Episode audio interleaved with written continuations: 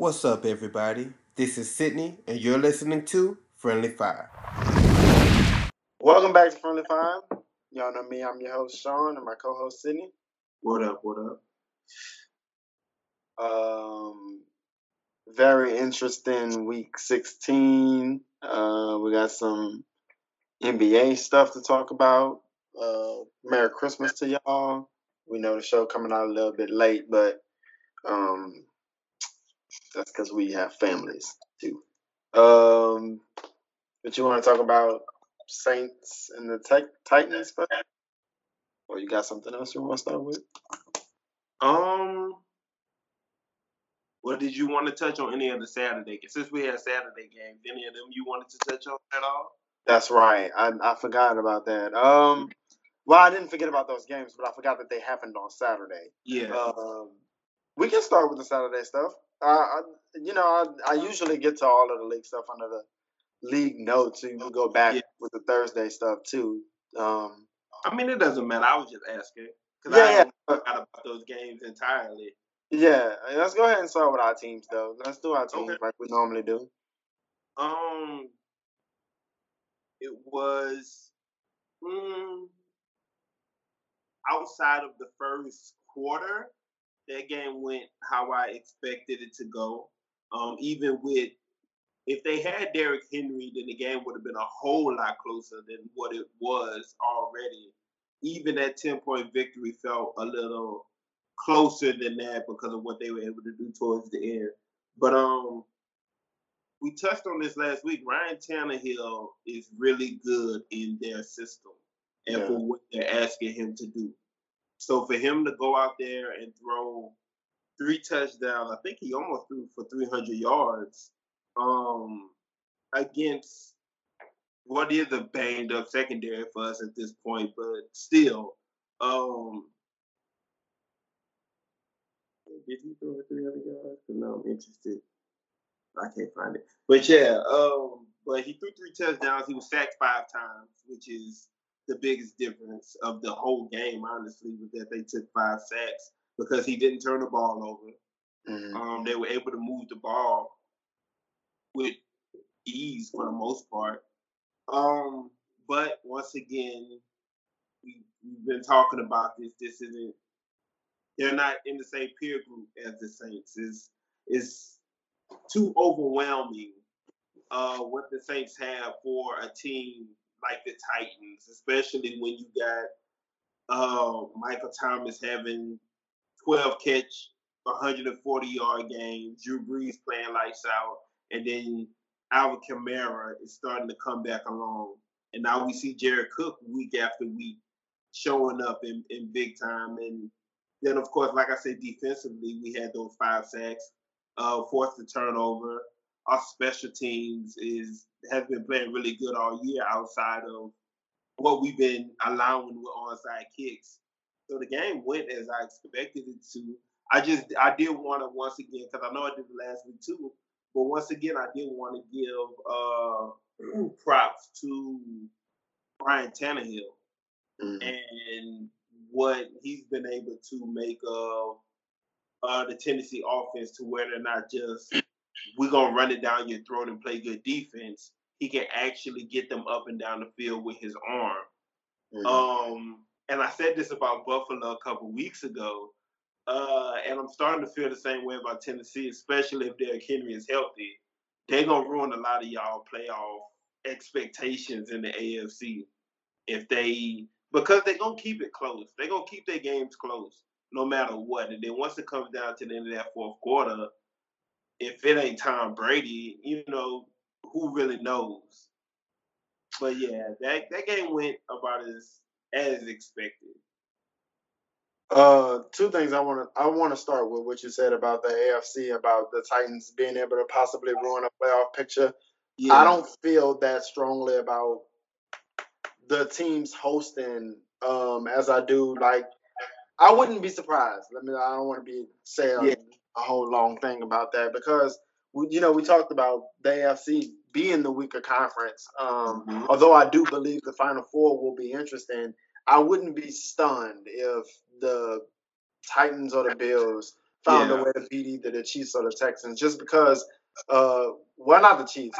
I'll get to that later. But just because the Texans have been so inconsistent all year, and we, you know, the Patriots have been very inconsistent all year. But the one thing, you know, you did say one thing that I'm going to disagree on about the Saints, about Alvin Kamara starting to come around. His production has been more because they're going to need him to be a threat. They can't just keep throwing to Michael Thomas all day. But, I mean, he had 11 carries for 80 yards, and he had a 40-yard run. I mean, so it was 10 carries for 40 yards besides that, besides the break and the long run, which he wasn't even touched on. So, again, they gotta find some run game with him, but I wouldn't say that they did on Sunday. Not about the run game, though. It's about the threat for the most part, and even in that, in the short field that we were given, he scored twice. Yeah. Which is the important thing. He hadn't scored since week 2. Yeah. And then, you know, Michael Thomas having a big game. Obviously, congratulations to him for breaking that record. Still with another game to go. So he got the chance to maybe get to 150, somewhere around there. He's at, 146 now? Is it 146 or 145? I thought it was 145. No, it's 146. Okay. So, yeah, I mean, obviously that was big for him. Another record-setting year. I mean, he had 17 targets. And you know what's weird about that? When you have a receiver of that caliber, you say 17 targets, man, they ain't spreading the ball out.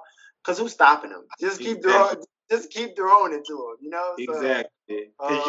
It's rare to see that because usually, okay, whatever we throw, we can double cover him or something and stop that. But with him, you can't. It's like, all right, we're going to throw 2 people over there, but now what? It's very Calvin Johnson-esque. Like, so what? Put 2 people on him and that still ain't enough. So, yeah, the Titans played a good game. They were the home team. Another slow start for the Saints. They need to get that together because when the playoffs start, you ain't got time to be messing around. There was one thing that I wanted to say about that blew my mind. I had to make sure that I wasn't tripping. Logan Ryan. They showed the Logan Ryan tackle stats. When I saw that, I was like, wait a second. Dude, I want to make sure. Hold on, because when I looked at it, it was one. He had 100-something tackles. Yeah. And he's got 109 right now. So my first thought when I saw that was that ain't good. Not for a cornerback, because usually tackle stats are safeties and linebackers. And so you look at this. No, go ahead. When I was looking at it, when I saw it, I was like, okay. I don't usually go and look at cornerback tackle stats. Maybe I'm tripping. I'm looking at the top 20. It's linebacker, safety, linebacker. And that's what I thought. And then I come to Logan Ryan, who's a corner with 109 tackles. What is that? The closest cornerback to him is not even in the top 50. I can't even find it. I think I don't watch a lot of Titans football for one, so let's start there. But my thought process of that would be he plays a lot as a safety or a linebacker. Okay. Because Adoree Jackson is their number one corner. Right. So, I think it's possible that he plays a lot on the inside of their defense. All right. Well, then that would because it's not like they're giving up a lot of yards to where he's just having to catch him in the backfield. Yeah, so that's why I was like, when I saw that, I was like, 100 tackles for a corner? That's crazy. That don't sound right. Yeah, so I looked it up and I was like, man, that's wild. But that's all I took from that game. Like you said, that was business as usual. In the final 3 quarters. Yeah, because it was a slow start for them. Lions, I can move on to the Lions real quick. For the last couple weeks, first of all, it was the Raiders game when they lost the Raiders game and they were close in that game, and then it was whether or not Matthew Stafford was going to come back. I said they wasn't going to win another game for the rest of the year. I wasn't surprised by them, especially with Stafford being hurt and then all of the other injuries that they had. But you end up in a difficult situation just because I know what losing means. So you don't root for your team to lose, but when it's over, it's over. So you can either make your draft position worse and have your pride, or have your pride and get a better pick. So you know what I'm saying? Because I don't want them to just go full on tank. But everything that they've done for the last 6 weeks has been what you can expect when you're in this situation. They can play hard but still lose, because that's what it's about, man. You need the number 2 pick. That's what they need. And right now, I saw before the game started, they were at 5. Yeah. I was looking around the league, and I was like, oh, well, they can get as high as the number 2 pick by the end of the season. And obviously, that's what you want, because we know Cincinnati's going quarterback. So if Chase Young decides to go in the draft, that is game-changing talent. You know what I'm saying? Like that, and that's something that you want to get to at the number 2 spot, or even if he can fall to 3 if the Redskins stay at 2 and decide they don't want to get him for whatever reason. I doubt that happens, but that's the situation that you're in. Kind of like, okay, I mean, the 3rd pick would be a first-round pick, a nice player, but we need a franchise player, and I feel like that's what the number 2 pick can be. Now, that's dependent on the Redskins beating the Cowboys and us losing to the Packers, which I think will happen the second half. Not, I don't think the Redskins are going to beat the Cowboys, but who knows? Crazy things happen, but that's what I'm looking at. I looked at contracts. I told you I've been looking at that kind of stuff, all of that stuff for the last couple of weeks, and there really isn't anybody that when I look at it, I go, okay, we have to keep him. We have to find a way to honestly, all the expiring contracts that we had, if there were guys that left the team, I think we could replace them. Yeah. You know what I'm saying? So obviously I got nothing to say about the game. It went about as I expected. Do you trust y'all front office with that though? With what? Like even with the 2nd overall pick, they can decide, they can mess that up, essentially. They can look at themselves and say, look, we invested so much money in the pass rush in the last offseason, and he started to come around towards the end of the season after he got off of all his injuries and things like that. Let's invest this somewhere else. I do think there is a chance for that, because I do think that there will be Darius Slay trade talk in the offseason, just because he's unhappy with his contract. I don't think that they should do that. But I could see them going corner, because like you said, they spend so much money on the pass rush, especially if they're at the 3 spot and Chase Young is off the board. I could easily see them going after a corner. And the combine changes a lot of stuff, bro. Once they start interviewing people and talking and all of that stuff like that. I could see him messing it up 100%. Which is the bigger thing. Being in position is the first thing, but then you gotta and then make the right decision when the time comes. No, I don't trust them at all. Just because they've done. Look, I like Bob Quinn a lot, but I think he and Bill Belichick. I mean, not Bill Belichick. Goddamn. Why is his name slipping my mind right now? What's the damn coach? Patricia. Wow, that was embarrassing. I feel like they think that they're trying to be too smart. They're trying to be smarter than everybody else. You know what I'm saying? With a lot of stuff that they're doing, very Bill Belichick-like. And so Bob Quinn has done a good job at addressing what we need to be addressed, just not with the right people. Yeah. Exactly. You know what I'm saying? And Matt Patricia, if they move on from Pasqualoni, the defensive coordinator, which I expect to happen, I want them to think outside of that Patriot way. You know what I'm saying? Because it hasn't worked for the first 2 or 3 seasons. Yeah.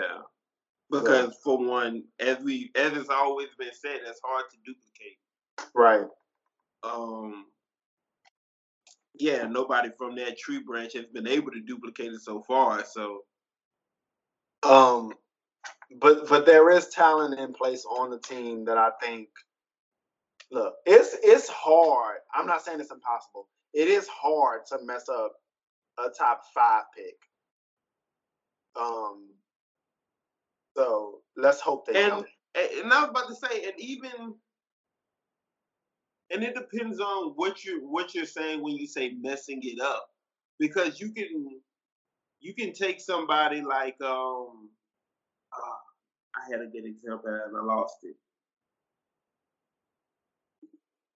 but yeah, they could pass on Chase Young and take whoever the best corner is, but Chase Young still ends up being a better player, and you ask yourself, well, did we mess that up?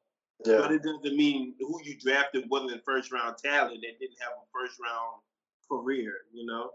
You know, like I said last year, I didn't want them to pick anything on offense in the first round, and I feel like way this year. I don't feel like for the first – obviously, depending on what they do in free agency. Yeah. I don't feel like there is anything on offense they should draft in the first 2 rounds. I just don't, because – Stafford and Bevel have given you enough offense. You got young talent. You invested a second-round pick on a running back who never plays. I feel like they don't need to address anything on offense in the first 2 rounds of the draft, just because between Matthew Stafford and Darrell Bevel, you've gotten good play design. You've gotten good quarterback play.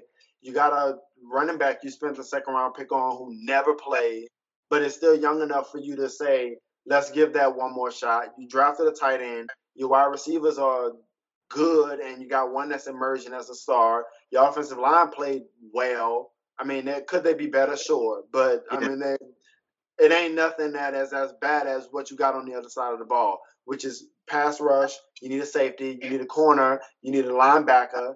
I mean, all that stuff needs to be addressed in free agency and in the first 2 rounds of the draft, because they're the worst defense in the league statistically.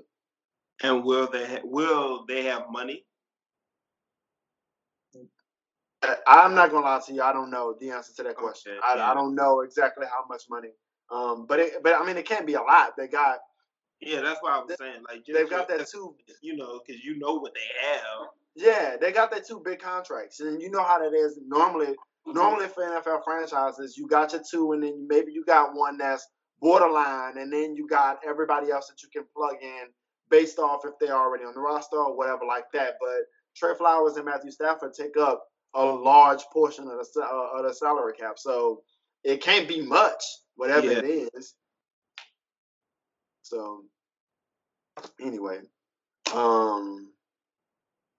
league notes. What you got? What else happened over the weekend? First, I want to just, because you congratulated him, but I just want to touch again on this Michael Thomas season that he had. You were right, though. It is 145. It's 145, 1,688 yards and 9 touchdowns. Mm-hmm. Week 16. There's only 2 other players in the league that got 100 catches. One is DeAndre Hopkins. He got 104. The other is amazing. It's Christian McCaffrey with 109. Which is absurd for many reasons. Yeah. Which is the only reason why even though Michael Thomas, I guess he got the edge now, in my opinion, because of the records he's broken. You're talking about for the best wide receiver in the league? Huh? You're talking about for the best wide receiver in the league? No, I'm talking about for MVP. Like, these guys, Christian McCaffrey, Mike Thomas should be in the MVP. I would give the MVP to Christian McCaffrey, honestly, just because of what he was able to do this season. It's a quarterback award. It's going to go to a quarterback. You know so that. I guess we really talk about our offensive player of the year is what we should be talking about. Yeah, and you know, Lamar Jackson's the new flashy thing. It's exciting. He played quarterback. They got the best record. You know they're going to give it to Lamar Jackson. But, yeah, those two guys should be in the discussion. Christian McCaffrey is having a ridiculous year. And it's been people were on it early, but it got dulled down once his success went away. Cam Newton got hurt. Ryan Grier got fired. It started looking like a dumpster fire. But, yeah, that's crazy that that Christian McCaffrey had the second most receptions in the league right now with 109. Yeah. No other player outside of those three guys even have 100 catches. Mm-hmm. And for him to be 40 up on the next man, that's ridiculous. Yeah. Like you said, bro, I had Michael Thomas. I don't remember. I want to say I had him fourth before the season started. Yeah. Behind Beckham, Hopkins, and Julio Jones. I mean, and he's got the numbers. And I still think, and that's the thing that makes it so complicated, because at this moment in time, I still believe Beckham's a top 5 wide receiver, but the team has had such a bad year. It's dumbed down his success. It's made his success as a player not look as good as he actually is, but you put him in a stable organization, I believe he can have a season similar to what Michael Thomas is. He's still a top 5 talent and receiver, yeah. Right, and that's what you got with Michael Thomas, who we talked about before. I feel like Michael Thomas is made better by a system that highlights his talent, but he would be this good anywhere. I feel like he would be 100 catch wide receiver on any team. Yeah. But when you plug him in with a Hall of Fame quarterback, the Hall of Fame coach, a good offensive line, and all these other things that other teams have to prepare for, and you go, well, shit, we can't double-team Michael Thomas every play, and even when you do, he still sometimes finds a way to get open. You single-cover him, and he's going to put up stupid numbers. Mm-hmm. So, anyway, I still have to say, yeah, I mean, he definitely is the best in the league right now. Yeah, so Cowboys-Eagles happened. Let's not wait. Before we get there, let's do the Saturday games. Whatever you have to say about that first. What you got? The Patriots and the 49ers, I feel like together they won games that they had to, because especially with them being division games, it was big wins for them, for both of them, especially on the stage when everybody was watching, except if you don't have it in front of network. On a stage where everybody was watching, to win and win decisively. I mean, not decisively, but to win a close game against a division opponent and a game that mattered. Mm-hmm. That's big wins for them. Yeah, I was disappointed that both of them won, honestly, but yeah, I mean, the Patriots have been doing that all season. Except for their early wins, everything about past week 6 was them squeaking it out, them doing exactly what they had to do in order to win. And that's, once again, you think they're going to just turn it on come the postseason, but even if they don't, they still have that ability. Look, we just gonna play it close to the end, and we still gonna squeak this out somehow. Because I really don't see them going from what their offense has been so far this year to Tom Brady about to get out here and throw 350 and 5 touchdowns and even playoffs. So they're gonna be squeaking it out going forward. But look, we got, like I say, the past 8 weeks, that's all they've been doing. The 49ers, man, they've been getting by, getting their teeth these past few weeks. But once again, like you say, those are games that they absolutely needed to win, and they have another one coming up this week. But hey, they went out and did what they were supposed to do, and the game that preceded those two were Jameis. So yeah, I ain't got nothing to say about that. Got a whole nother year to talk about him about. Tampa Bay starter, man. What else you got? What you got from Sunday? Oh,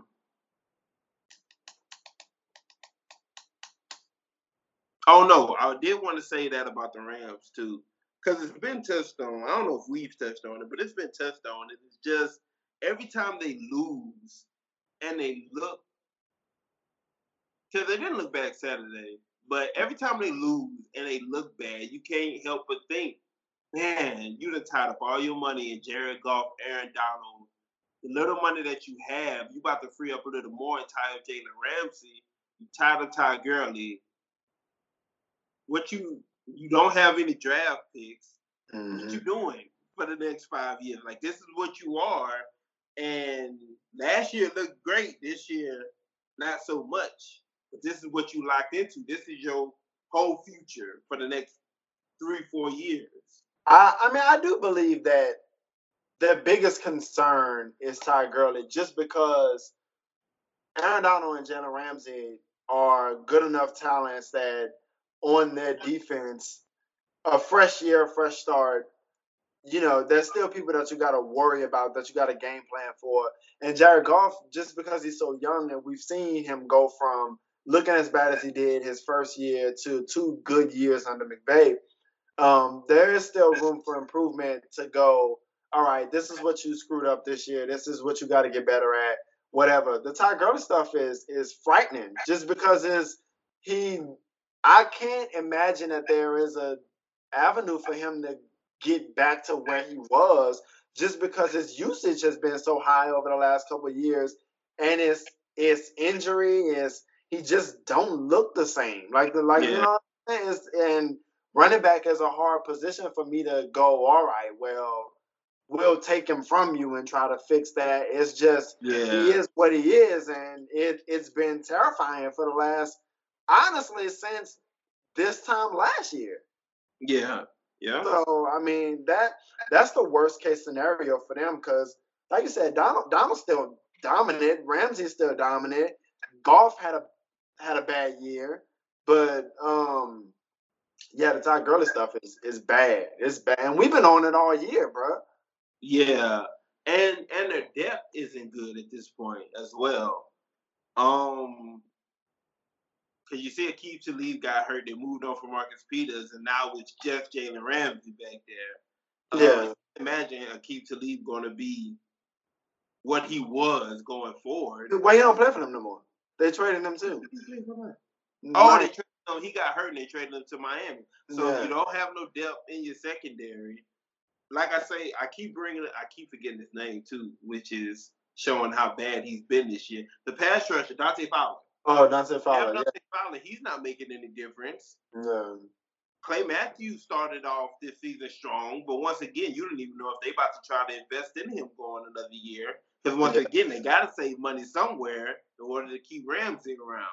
Yeah. And then you got Cooks, Woods, Cup, all these guys getting hurt right after each other throughout seasons. Yeah. Yeah, it's so much.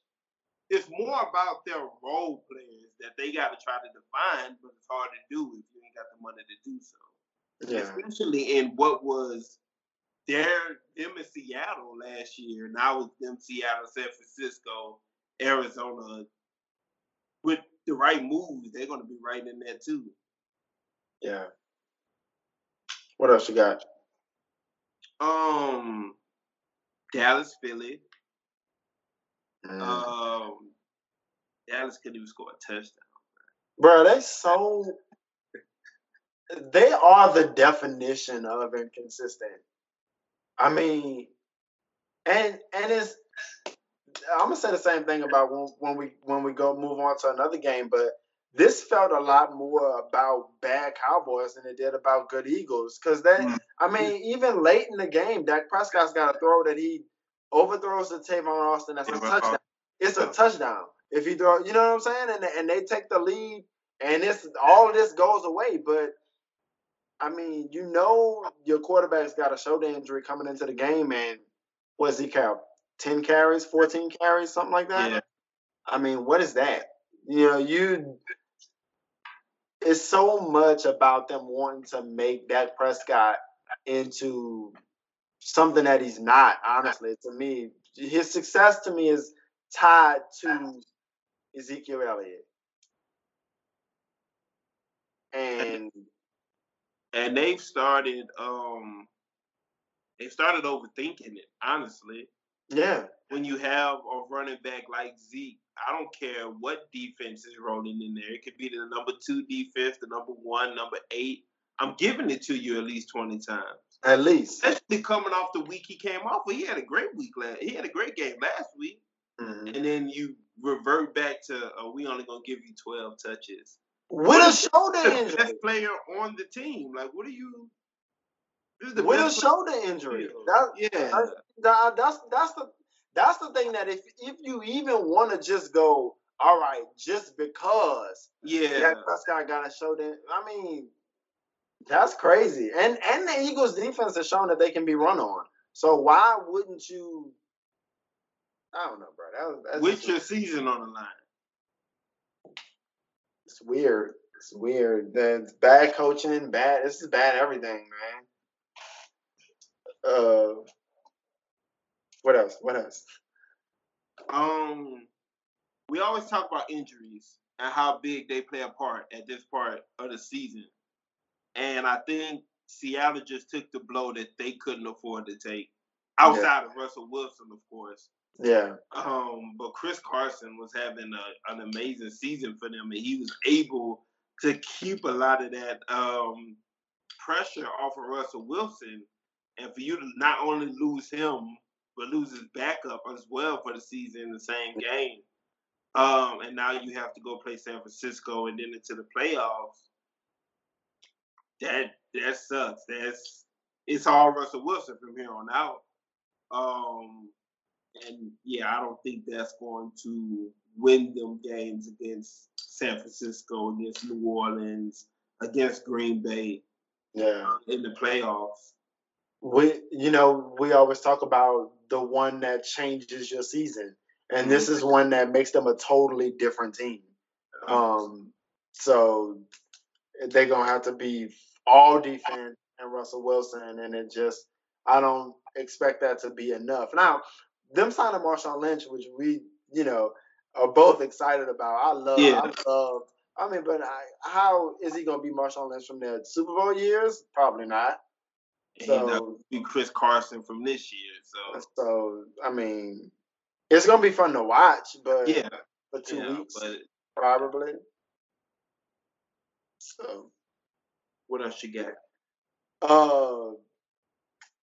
What do I have? The Vikings and the Packers for Monday night was another game that was far more about bad Vikings than it was about good Packers, although. I do think that the Packers stuff is not I don't want to say a fluke. The defense is good. Even if you don't think it's as good as advertised, it's good. And we talk every week about Aaron Rodgers is one of them dudes that you can't just write it off because you've seen him do it before. You've seen him catch fire before. He's been in games that matter before. So you can't write them off. They got a good running game. They still very much like the Saints. Not even like the Saints, because the Saints got Jared Cook and still can use Kamara in the passing game. But every week is somebody different outside of Devontae Adams. So they got to get that figured out. But their secondary is good. Their pass rush is good. But the Vikings were just so bad that they couldn't get a first down. What was that? Yeah, it was a bad game from both teams. Honestly, the Vikings were just worse. Mm-hmm. And there are some teams you get those teams that just have good offensive lines, like the Cowboys. You put any running back behind the Cowboys' offensive line, and they gonna get 1,000 yards. Mm-hmm. Monday showed us that Minnesota isn't that. Minnesota is – their running game is Dalvin Cook. It's not the offensive line. It is Dalvin Cook. That game would have been a lot differently if he was healthy and he was playing. So I still like the Vikings. It doesn't change anything for me. I think they can still be a good opponent in the postseason And I wouldn't be shocked if they get out there and win a game, but they have to have Dalvin Cook. Dalvin, like you said about Dak's success being tied to Zeke, Kirk Cousins' success is not tied to Stephon Diggs and Adam Thielen. It's tied to Dalvin Cook. So, yeah, that's what I took from that game. I told you 2 years ago when the Vikings got Kirk Cousins, when they had that offseason, I said, y'all can stop talking about Kirk Cousins. I don't care about them getting Kirk Cousins. I'm worried about Dalvin Cook. I liked him in college, and that was who I wanted the Lions to pick when they picked Kerryon Johnson. But he didn't fall to them. Obviously, the Vikings got him before we did. But, yeah, Cook obviously is proving his worth. Mm-hmm. So, yeah, anyway. The only other thing I have down is McCarthy interviewing for the Panthers. And I remember you saying you wanted to say something about the Panthers. I lied. Yeah, I did. I do have that in my notes, and I completely skipped over it. Let me tell you something. The Panthers, they tried Will Grier, which I'm still salty about him going to West Virginia. But unless it's about money, which obviously every decision in the NFL is, they need to keep Cam Newton because they ain't got a quarterback on their roster, bro. They don't have one, so. I don't know what this all is about. Cam Newton been hurt the last couple of years. He got an $18 million cap hit. I don't care.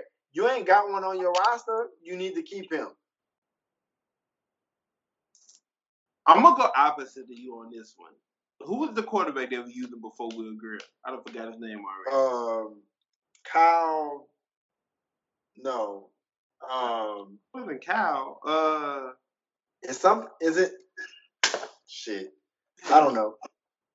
Whoever he is, I think with the right coach, your defense is good. Your defense has always been good. Your defense is going to be good. Mm-hmm. And you have a good run game because you have Christian McCaffrey. I think with the right coach, you can have a situation like they have in Minnesota where it's defense, it's our run game. What we can give you from the passing, what we can get from our passing game is a plus. I think with the right coach, which might be Mike McCarthy, they can do that. Now, the only thing about that is you in the NFC South. So how far would that philosophy take you when it comes to trying to win that division and get a playoff spot? But the risk that you take with, all right, we're going to keep taking this $18 million cap hit for Cam Newton and he not played. I could be taking the $18 million and applying it elsewhere to help a quarterback like Will Grier or whatever. That's Kyle Allen. Kyle Allen. Yeah. Because Kyle Allen had some good games early on. Right. But, I mean, how much of that is just, I don't know. He had good games. You know, I'm with you that a healthy Cam Newton that's the number one option here. That's the number one choice. If you know you're going to get a healthy Cam Newton, then hell, yeah, that's what you do, no matter what the cap hit is. But we haven't seen a healthy Cam Newton since the Super Bowl year. Yeah, the Super Bowl year. We'll see. I do like... Once again, I like Mike McCarthy, period. I forgot about him, honestly, because he took the year off. But as soon as I saw that he was going to be that he was trying to get back in the NFL, like, man, that's going to be a good coach for somebody. Yeah. I'd rather not come to the NFC South. But, I mean, he's going to be there or Dallas, or he's going to have one of these jobs. Okay. So on to the last week of the season, which has come – very quick for a team that's been eliminated since week 10. Let's do the college football playoffs first. Oh, let's do that first since that's Saturday. LSU, Oklahoma, they play first. Yeah, Oklahoma, LSU play first. Yeah. Yeah, no, hang on.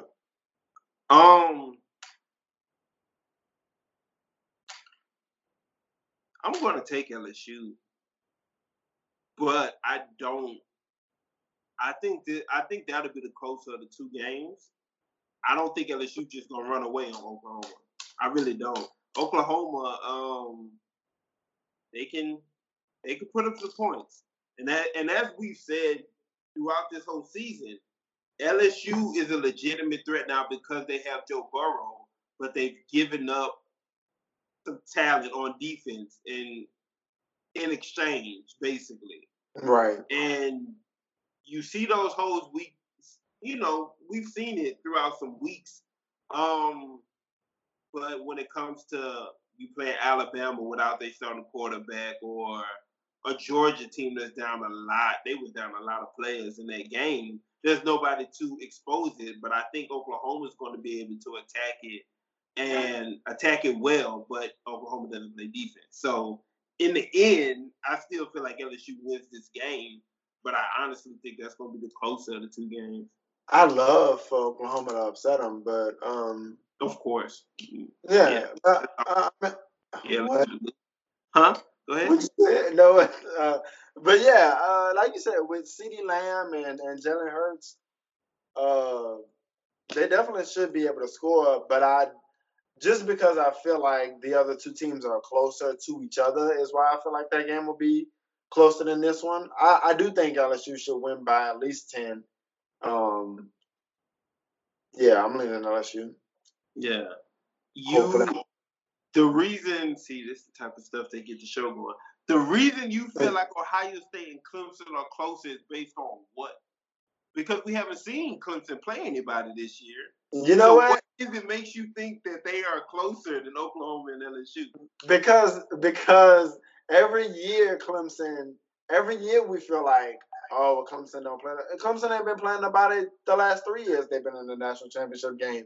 And Ohio State, besides Penn State and Michigan, don't really play nobody either. Penn State, Michigan, it was another one. But that's two teams right there, though. Yeah. You telling me Clemson's biggest game was what, South Carolina? Come on, what are we doing with that? All right. I mean, I'm basing it strictly off roster. Quarterback, running back, they feel like about the same teams. Mm-hmm. I give Clemson the quarterback edge. I give Ohio State the running back edge. Yeah, and then Ohio State's got Chase Young and a good corner. I can't pronounce his name. I don't want to butcher it. So, I said Ohio State, LSU felt like either one of them was going to win it, the whole thing. And so that's what I expect the national championship to be. Yeah, I got Ohio State winning the game. Like I said, I think LSU, Oklahoma going to be closer than Ohio State and Clemson. Part of it is, I do. I haven't seen anything from Clemson this year to base anything off of. And even with how much people feel like Ohio State has been overrated this year, I still feel like they haven't gotten the proper respect as individual players outside of Chase Young. Justin Fields played amazing this year, and I don't think he got the proper respect he was due this season. Clemson, our college football expert thinks that Clemson is going to win by a lot. Yeah. So I'm very interested to see how they play out. The more I think about it, the more I'm interested in Oklahoma, LSU too. But we'll see, bro. I can't wait to watch them. They should be good games. They better be good games. All right, last Sunday, God, Week 17, bro. Wow, bro. Week 17. Look, all right, let's start with Packers Lions. I'm gonna start with them because like I said, I'm not going to pick against my team. We could do this for 5 years. I'll just like to talk about what points. What? If we did this for 5 years, you'd be gonna switch teams on us. We're not going. No, bro, I'm not. I can't. I can't imagine me ever going back to just watching Saints games every week. Obviously, because I have more interest around the league. Of course, yeah. But you know, just because I got the ability to watch my team, I can't imagine ever switching. But there really isn't anything to point to that I could say, oh, this is going to be close and, oh, they got the chance to ruin their season. If the team was healthy, maybe. But, I mean, we've seen them. They've been able for the last couple of weeks to keep pace for about a quarter and a half, two quarters, into the fourth quarter, making it a one-score game. Mm-hmm. I don't expect that to be the case this week just because the Packers have got something to play for. The quicker they get this put away, the quicker they can, you know, move on. It's a division opponent. They want a first-round bye. They need a first-round bye. So I can't – yeah. That's just what I'm thinking about. This is the week for spoilers. For teams out here trying to play spoiler. I can see a Green Bay team overlooking Detroit and say, yeah, we're gonna run away with this one. We'll have this done by halftime and then we can prepare for our week off. Plus I need the Lions to win this game. So I'm taking Detroit.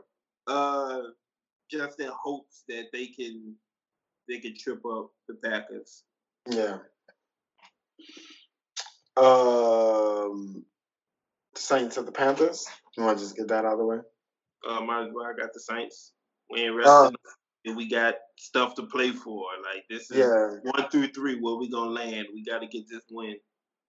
The Panthers, like I said, on the other side of that, besides them trying to figure out the quarterback position, this is one of them games where it's like, okay, well, we got the chance to ruin something for the Saints and blah, blah, blah. But again, I told you after they lost to the 49ers, this team is a lot more buttoned up the last couple weeks. They know it matters. They're a team that are one of the few teams that's one of the 12 teams that's going into the playoffs that have a real shot to win the whole thing. I expect the Saints to win. Eagles, Giants. Like you said, bro, these division games are very close. The Eagles don't feel like the better team than the Cowboys to me. They didn't feel that way last week. But there isn't anything that I can look at about the Giants and trust that they're going to be able to win this game. So I'm going to go with the Eagles.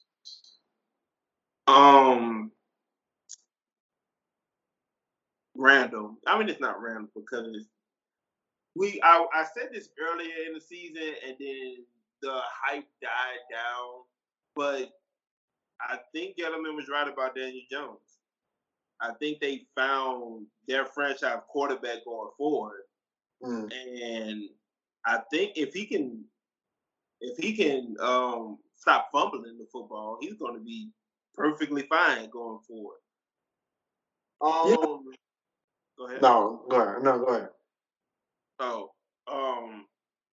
Which I was just about to say, especially with, once again, the talent that's around them, Evan Ingram, Saquon Barkley, should have a high, I mean, they're going to have a high draft pick, so they can add a receiver like CeeDee Lamb or one of the other receivers coming. There's a lot of receivers they can choose, you know, but, anyway, the Eagles over these past few years have been able to do whatever it takes in order to get them into the postseason. And last week was their biggest challenge, beating Dallas. They know what they got to go and do this week. I think they're going to be able to take care of business and close that door on Dallas and lock up their playoff hopes. Yeah, you know what's funny? I just think about, look, I'm gonna stick with the Eagles, but I watch this be one of them things where the Giants beat the Eagles, and the Cowboys still lose to the Redskins. Yeah. Wow, but I could see something stupid like that happening.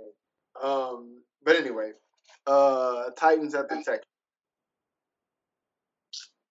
I'm taking Tennessee.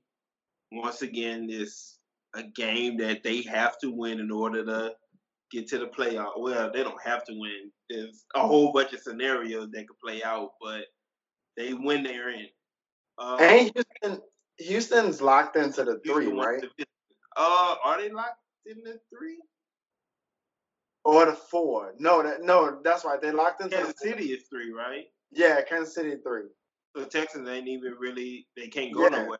Yeah, they locked into the four. So yeah. Yeah. Whether they rest players or not, like I say, Tennessee wants it more. They need it more. Texans ain't really playing for nothing at this point.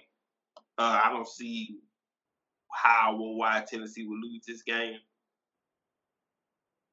Yeah, I'm going with the Titans too because they're playing good football. The Texans ain't got nothing to play for, like you said. Yeah, ain't nothing else to say about that. Let's go with the Titans. And then 49ers, Seahawks. I couldn't wait for this because it was going to be a playoff type game. I do expect it to still be for the first half. Yeah. But I think the 49ers are going to win that. I'm taking all the road teams in the 5 games that we picked. Them injuries, bro. Football is crazy like that, bro. But, yeah. I was going to take Seattle before the injuries.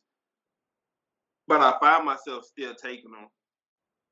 Partially, once again, it's because I need them to win for my Saints to have better season. Mm-hmm. But the fact that they have a good defense, they have Russell Wilson, it's a division game. That's 3 things off the top that already makes this a closer matchup than it seems. They're at home. The 12th man is a real thing. And Marshawn Lynch being back on that field is going to do something to that crowd and to that team that can't be measured, you know. So I think they still are able to pull out this game because they're both playing for something. And that home field advantage and the extra motivation they're going to get from having Marshawn Lynch back on that field, I think they're going to be able to steal one that they shouldn't.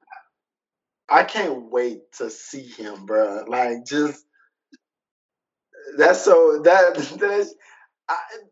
look what gets shown on TV and on the cameras and all that stuff like that. You feel like you know players and you know these celebrities and stuff like that, and you don't. And I could be 100% wrong, but Marshawn Lynch feels about as true to himself on the camera as any player I've ever watched in sports, to be honest. It just seems like he's just a nigga, bro. Like, you know what I'm saying? Like, and so you find it hard to root against him. So I don't know. I can't wait to see it, bro. When it comes to true personalities, like you say, the only person I can right off the top of my head compare to him is Kawhi. Kawhi is who he like. You're not getting. That's just who he is. He's not trying to be in the spotlight. He's not trying. Like I saw the interview about they asked him how the Christmas was in his household. That's private. I'm not sharing that with you. And moved on. Like that's just who he is. And Marshawn is what we see him on the camera. He's that all the time. Like I saw him pull up in the truck full of Skittles. You saw that video? Like that. I did. I cannot get enough of that dude, bro. Yeah, exactly.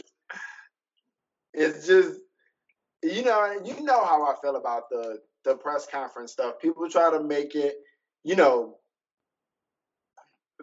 people in media try to make it about, that type of stuff makes it hard to do their jobs and blah, blah, blah, blah, blah. I just have always felt like players shouldn't be contractually obligated to speak to the media just because if you don't want to, then why? Yeah. You know? And maybe there's certain positions or certain things that should be held to that standard, like coaches or something like that, but general managers and stuff. But like the players, what you want me to say, man? You know what I'm saying? Like it's a stupid process to me, and I'm glad that he makes a mockery of it, honestly. Yeah. But if you know what NFL, I think you're talking about Kawhi is the perfect segue to NBA. Okay. All right. So I got a rant that I want to go on. But all right, let's start with the Clippers and the Lakers from yesterday, from Christmas Day. Mm-hmm. And you said you like that about Kawhi, that he seems very honest, and mm-hmm. I don't know, bro. I there's something about him that I can't cling to. You know, I can't root for. I don't not like him. Yeah, that makes sense. Like I don't root against him, but he bores the shit out of me. Like even at his best moments when he taking big shots, because he had some big shots in that game against the Lakers yesterday. The post game interview stuff, I don't really care for him. So I don't know. It's weird, but that's not my rant.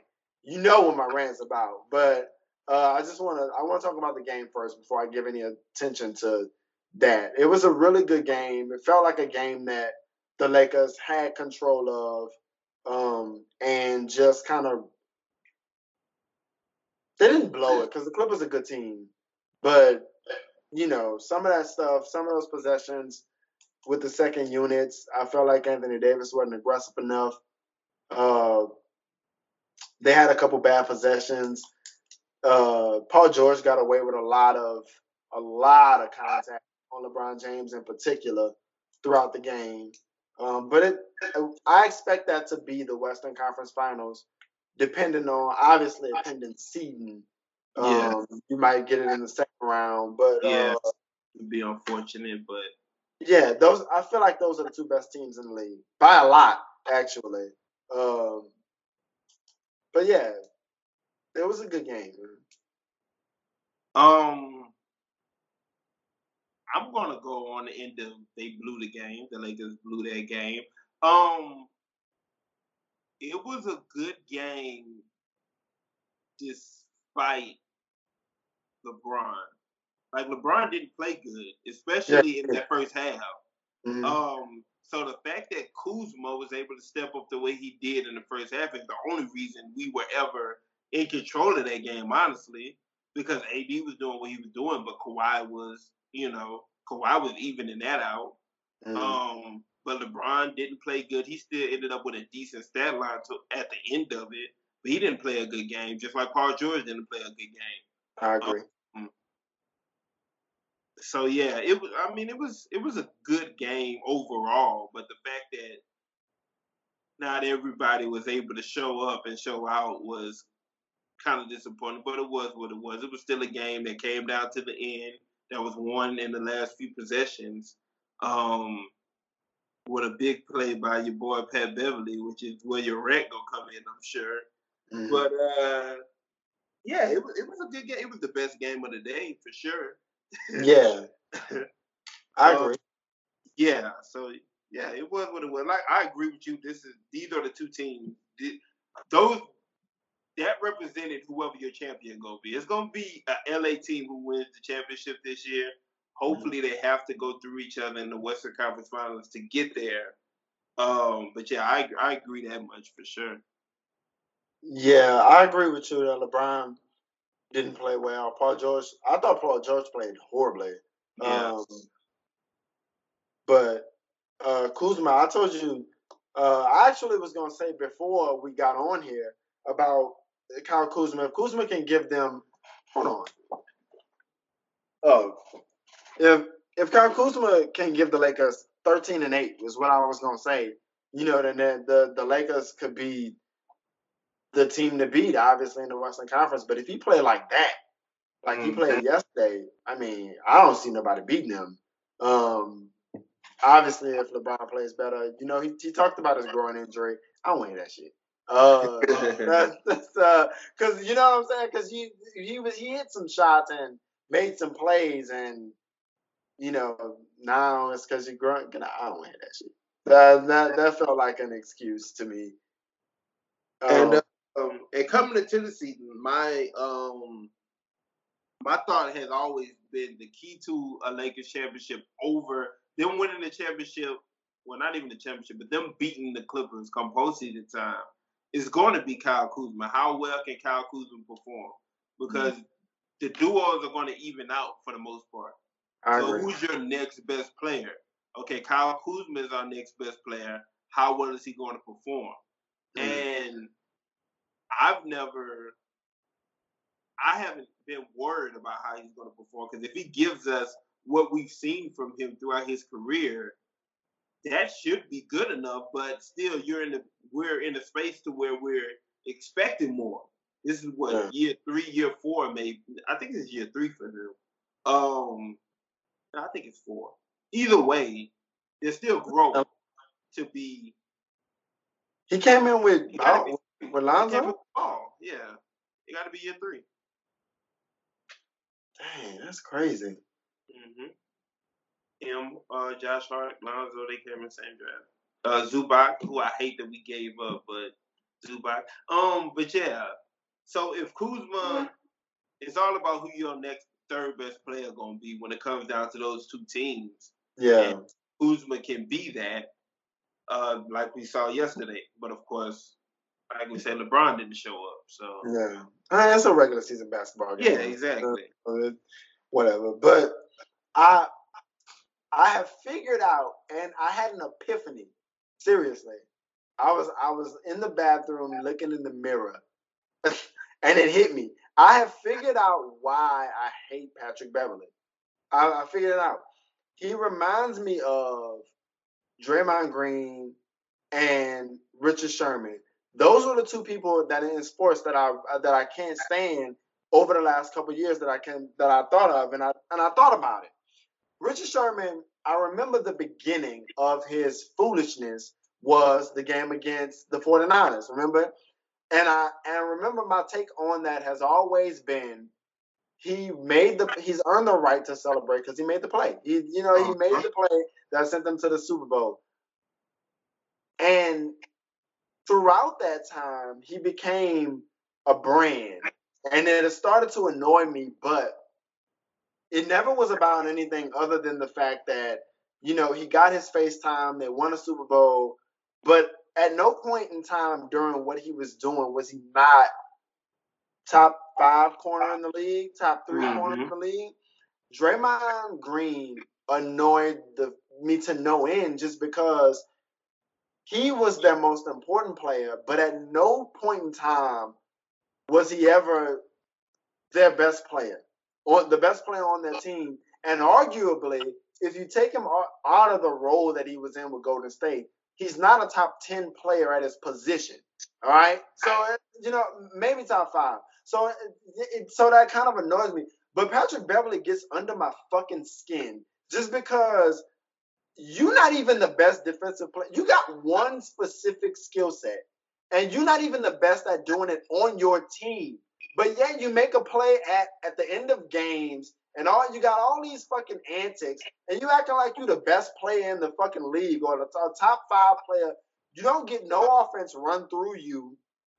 Okay, so you got, all right, first team All-NBA defense, or if you even want to say that, over the last couple of years, or whoever he is, just because he's got some defensive versatility. But outside of being on a team with superstars that are going to carry you into games that matter, you and all of this foolishness, acting like you the best player on the court, get the fuck out of here with that shit. You made one play, you got one skill set, and you out here acting like you a fucking all-star.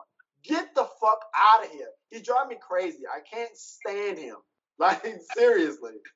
All right, I'm finished. I love Patrick Beverley for the reason I told you yesterday. That's exactly what he's trying to do. He's not out here trying to act like he's the best player on the court. He's just trying to get under whoever skin he can get under. And that's what he's been doing his whole career. And obviously he's good at it because he be irritating the fuck out of it. Kind of like what Lance Stevenson had become for a little while to LeBron or to whoever, but just to a worse degree, I guess. Like Patrick Beverley, every time he stepped on the court with Russell Westbrook, you know he before he get there, he done got under Russell Westbrook's skin, and I love that he can basketball. I mean, it's a mind game as well, and you letting him mess with you. Mm-hmm. I love that he able to go out there and do that. He irritates my soul, bro. I can't deal with him. So, but anyway. And I'm not. What I'm going to do is, for the last couple of years, I've really tried to not let, because Draymond ruined a lot of the Warriors' greatness for me. Media too ruined a lot of that. But I'm not going to let Patrick Beverley make me hate the Clippers just because I do like them. I like Paul George. They got a good team, bro. They really do. They got a good coaching. They got a good front office. They got everything that you could hope for without the irritation, the look at us and all that. But he is the one thing about them I just can't stand. Yeah. But I've been not liking Patrick Beverley for a long time. And I get it. He come from... He's got nothing else other than being an irritant that keeps him in the NBA. Like, he's really good at being good at defense. He's made himself into a millionaire, basically, from I heard all of the he was homeless and blah, blah. I don't care about that, bro. Like, what? You can be good at what you're doing without being so irritating. Like, we know you made the play. We know you know, like, you ain't got to be. He aggravates me, dog. Like, no, seriously. That's his advantage. That's his advantage on other players, I guess. So the only other thing from the NBA week that I saw was the Mavericks, and we talked about this. The Mavericks being up 30 on the Raptors. Oh yeah. Yeah, that was. Yikes.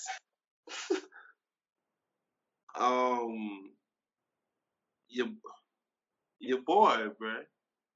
Old Russ, yesterday against Golden State. Oh, my God. You want to guess what his stat line looked like? That was the only game. No, I'm about to lie.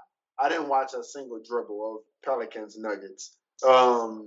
But I did watch the other three games. That was the one I checked out on. I was like, look, let me get a break from basketball. I have no desire to watch James Harden dribble all day. Yeah, I didn't see any of that game. That's why I was kind of I wasn't shocked. I kind of had a feeling Golden State could get that one. Yeah. But I was like, of course, let me go look at the box score. And strolled all over that and saw that Westbrook went 11 of 32. And oh my God! The 3-point line, bro. What? But 30 points, 30, 12, and 5, 11 of 32, 0 of 8 from the 3-point line. It's just not good, bro. I look at this, man. Because I remember I told you for $1 million I couldn't name who the fuck is D. Lee. And that's the reason I really went to look at the box score to see the type of game D'Angelo Russell had. I was like, man, he had to have had a big game, in order for them to have pulled it off. But he had a okay game. It was an even game for them, honestly. Draymond gave him 20. D'Angelo gave him 20. This lead character gave him 22. Who is that? That's gave him 18. Damian Lee, I don't know that dude. Yeah, bro. I'm looking at and that's what the real thing is, bro. Like, and it's not like he young, dog. He been in the league for a while. This dude 27. I mean, I'm looking at Glenn Robinson. Willie Cauley-Stein, D'Angelo Russell. Those are some people, but when you get to their second unit, who?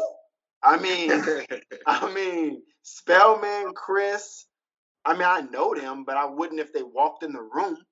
You know, like I've heard that name. Wow. Yeah, exactly. So, I mean, that's wild, bro. So, yeah. The Rockets, we talk about them every week, and I don't want to just because. It's just like Jameis Winston. We talk about them like we talk about Jameis Winston every week to say, what are you doing? That shit not going to work. It's hot trash. That's basically what we visit with them every single week. And you look at numbers and you go, wow. I mean, Jameis lead the league in passing yards by a lot. Uh-huh. Like, and then, so it's weird. But then I was looking at interceptions and sacks, and I was like, bro, what is this? Yeah. I'm telling you, the Rockets, there was a possession. I retweeted. I don't know if you saw it, but James Harden yesterday, there was a possession where this dude did not pass the logo. Like they got the rebound, he passed it, and he came walking up the court like, I'm talking like 16 seconds into the shot clock before he entered frame. Yeah. And he stood there like at the top of the court. You're going to have to see it. I'm going to have to send it to you, bro. But it's absurd. And I'm just like, every game the Rockets have a possession or some clip that makes you go, I don't care how many games they win. They're going to win 50 games. But I have no desire to watch them play basketball at all. I don't want to watch that. It's garbage. Like, yeah. So, what else you got, NBA? Not much really. What you thought of the Bucks Sixers?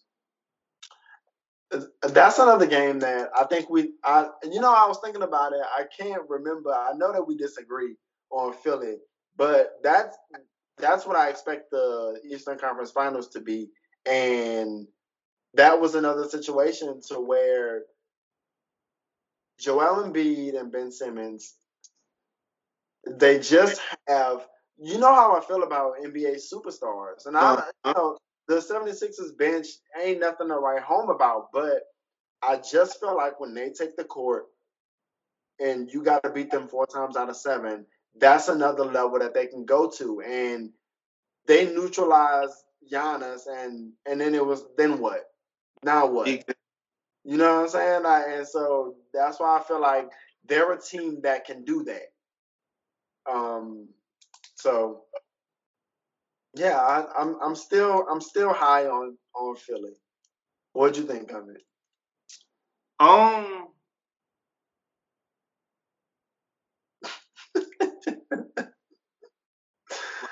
Like Patriots and Buffalo. Giannis is the best player on the court. Joel Embiid, Ben Simmons, you know what you're gonna get from them.